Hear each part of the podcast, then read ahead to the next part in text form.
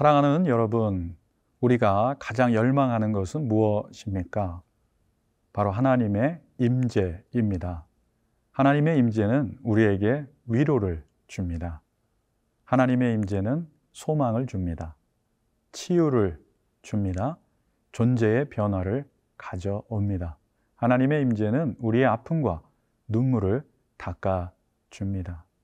말씀과 기도를 통해서 하나님의 임재를 회복하기 원합니다.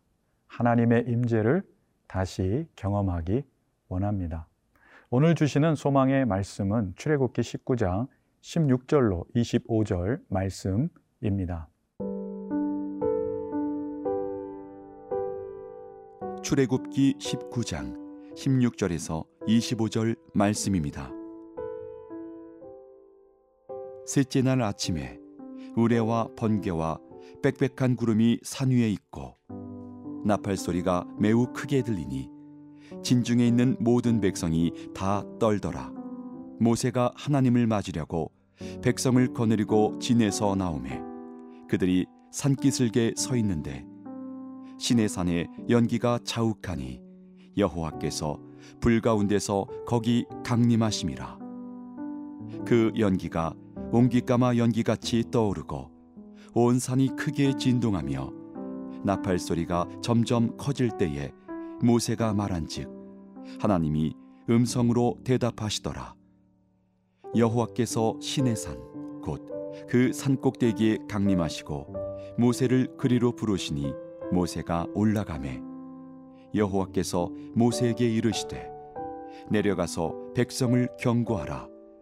백성이 밀고 들어와 나 여호와에게로 와서 보려고 하다가 많이 죽을까 하노라. 또 여호와에게 가까이 하는 제사장들에게 그 몸을 성결히 하게 하라. 나 여호와가 그들을 칠까 하노라. 모세가 여호와께 아뢰되 주께서 우리에게 명령하여 이르시기를 산 주위에 경계를 세워 산을 거룩하게 하라 하셨사온즉 백성이 시내 산에 오르지 못하리이다. 여호와께서 그에게 이르시되 가라 너는 내려가서 아론과 함께 올라오고 제사장들과 백성에게는 경계를 넘어 나 여호와에게로 올라오지 못하게 하라. 내가 그들을 칠까 하노라. 모세가 백성에게 내려가서 그들에게 알리니라 오늘 본문은 하나님께서 백성들 가운데 임재하시는 모습을 묘사하고 있습니다. 16절로 19절 말씀입니다. 셋째 날 아침에 우레와 번개와 빽빽한 구름이 산 위에 있고 나팔 소리가 매우 크게 들리니 진중에 있는 모든 백성이 다 떨더라. 모세가 하나님을 맞으려고 백성을 거느리고 진에서 나오매 그들이 산기슭에 서 있는데 시내 산에 연기가 자욱하니 여호와께서 불 가운데서 거기 강림하심이라 그 연기가 옹기 가마 연기같이 떠오르고 온 산이 크게 진동하며 나팔 소리가 점점 커질 때에 모세가 말한즉 하나님이 음성으로 대답하시더라. 셋째 날 아침 하나님의 임재의 모습입니다. 하나님은 우레, 번개, 빽빽한 구름, 나팔 소리, 불, 연기, 진동 가운데 현현하셨습니다. 하나님의 현현으로 인하여 모든 백성이 두려워 떨게 되었습니다. 하나님의 현현하신 가운데 하나님께서 모세와 공개적으로 대화를 하십니다. 하나님께서 모세와 대화하는 것을 듣게 하시는 이유가 있습니다. 출애굽기 19장 9절에 나와 있습니다. 여호와께서 모세에게 이르시되 내가 빽빽한 구름 가운데서 내게 임함은 내가 너와 말하는 것을 백성들이 듣게 하며 또한 너를 영영히 믿게 하려 함이니라. 백성으로 하여금 모세를 믿도록 하시기 위함입니다. 하나님과 백성 간의 중재자로 견고히 세우시기 위함입니다. 하나님이 세우신 리더는 하나님의 권위를 그에게 부어 주십니다. 영적 권위는 하나님이 리더와 함께 하느냐의 여부에 달려 있습니다. 하나님이 함께 하시는 리더는 팔로워들이 순종하고 따라오게 됩니다. 하나님의 임재의 장면을 묵상하면서 기도할 때마다 갈망할 때마다 하나님의 임재를 경험한다면 이보다 감사하고 기쁜 일이 어디 있을까 생각해 봅니다. 17세기 프랑스 까르멘의 그 수도원 주방수사 로렌스 형제가 있었습니다. 하나님의 임재 연습이라는 고전으로 유명합니다. 처음에는 주방 일을 하는 수사직이 너무 못마땅했습니다. 네, 그러던 어느 날부터인가 그는 단순히 반복하여 하나님의 임재를 열망합니다. 그 열망에 하나님은 응답하셨고 로렌스는 주방에서 하나님의 임재를 강력하게 경험하곤 했습니다. 그 후론 하나님의 임재에 사로잡혀서 늘 기쁨과 감사의 삶을 살게 되었습니다.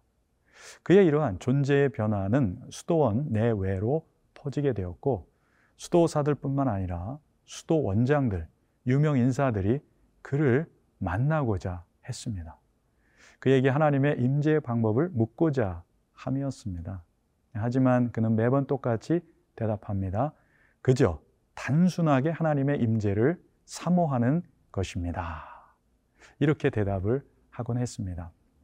로렌스에게 임한 하나님은 우리에게도 임하십니다. 그러므로 하나님의 임재를 사모하십시오. 하나님의 임재를 연습하십시오. 그러면 인생의 놀라운 변화가 생길 것입니다. 인생의 놀라운 반전이 펼쳐질 줄로 믿습니다.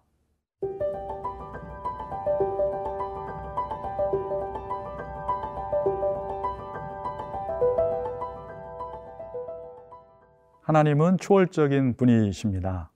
피조물인 우리와 비공유적인 속성을 지니신 분이십니다. 이 사실이 우리를 삼가 두렵게 하고 조심스럽게 만듭니다. 21절에서 22절입니다. 여호와께서 모세에게 이르시되 내려가서 백성을 경고하라. 백성이 밀고 들어와 나 여호와에게로 와서 보려고 하다가 많이 죽을까 하노라. 또 여호와에게 가까이 하는 제사장들에게 그 몸을 성결히 하게 하라. 나 여호와가 그들을 칠까 하노라. 하나님은 모세와 아론만 산 위에 올라오게 하십니다. 제사장과 백성들은 산 위로 올라오지 못하게 막으십니다. 함부로 그 선을 넘으면 죽임을 당할 것이라고 경고하십니다. 이와 같이 하나님과 그의 백성 사이에는 간격 있고 지켜야 할 선이 있습니다. 이를 어기면 죽임을 면치 못했으니 참으로 두려웠을 것입니다.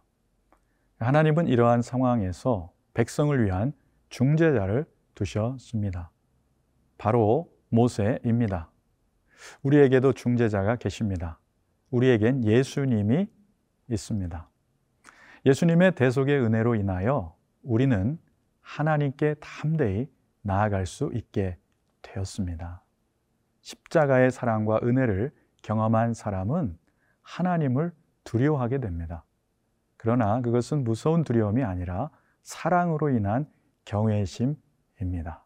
하나님에 대한 두려움이나 경외심이 없는 사람은 하나님을 의식하지 않고 살아가게 됩니다. 하나님의 임재 의식 속에 살아가는 사람이 어찌 하나님이 안 계신 것처럼 하나님을 속일 수 있는 것처럼 행동할 수 있겠습니까?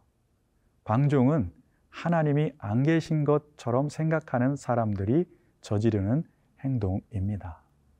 우리의 마음 깊은 곳도 살피시고 우리의 머리카락도 세시고 우리 자신을 속속들이 아시는 하나님 앞에서 어떻게 불의한 삶을 살 수 있겠습니까? 사랑하는 성도 여러분, 그러므로 오늘 하루 하나님의 임재 의식 속에서 살아가시기를 권면드립니다. 하나님을 경외하는 마음으로 사시기를 바랍니다. 하나님을 의식하여 행동하고 말하고 일하십시오. 그러면 하나님의 임재가 일상이 되는 삶이 될 줄로 믿습니다.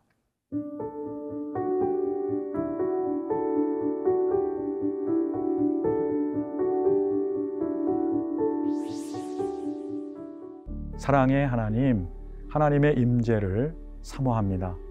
우리는 고난의 부재를 구하지만 우리에게 정말 필요한 것은 하나님의 임재입니다. 하나님의 임재 가운데 예배하게 하시고 하나님의 임재 가운데 기도하게 하시고 하나님의 임재 가운데 묵상하게 하옵소서. 하나님의 임재를 허락하옵소서. 우리 교회 위에 민족 위에 임하여 주시고 고통받는 저 미얀마 땅에도 임하여 주옵소서. 존귀하신 예수님의 이름으로 기도드립니다. 아멘.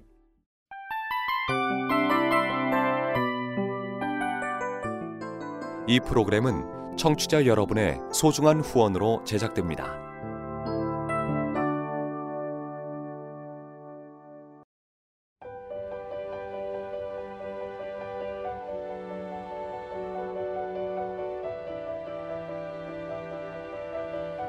세상에는 수많은 교회들이 있지만 더 깊이 있는 말씀 강해를 찾기 위해 크기로만 교회를 선정하지 않습니다. 보다 좋은 영적 콘텐츠를 더 많이 나누기 위해 방송비를 받지 않습니다. 1년 365일 복음만 전하고 싶어서 우리는 광고를 하지 않습니다. 온누리의 복음을 땅끝까지 CGN TV와 함께 땅끝 선교사가 되주세요.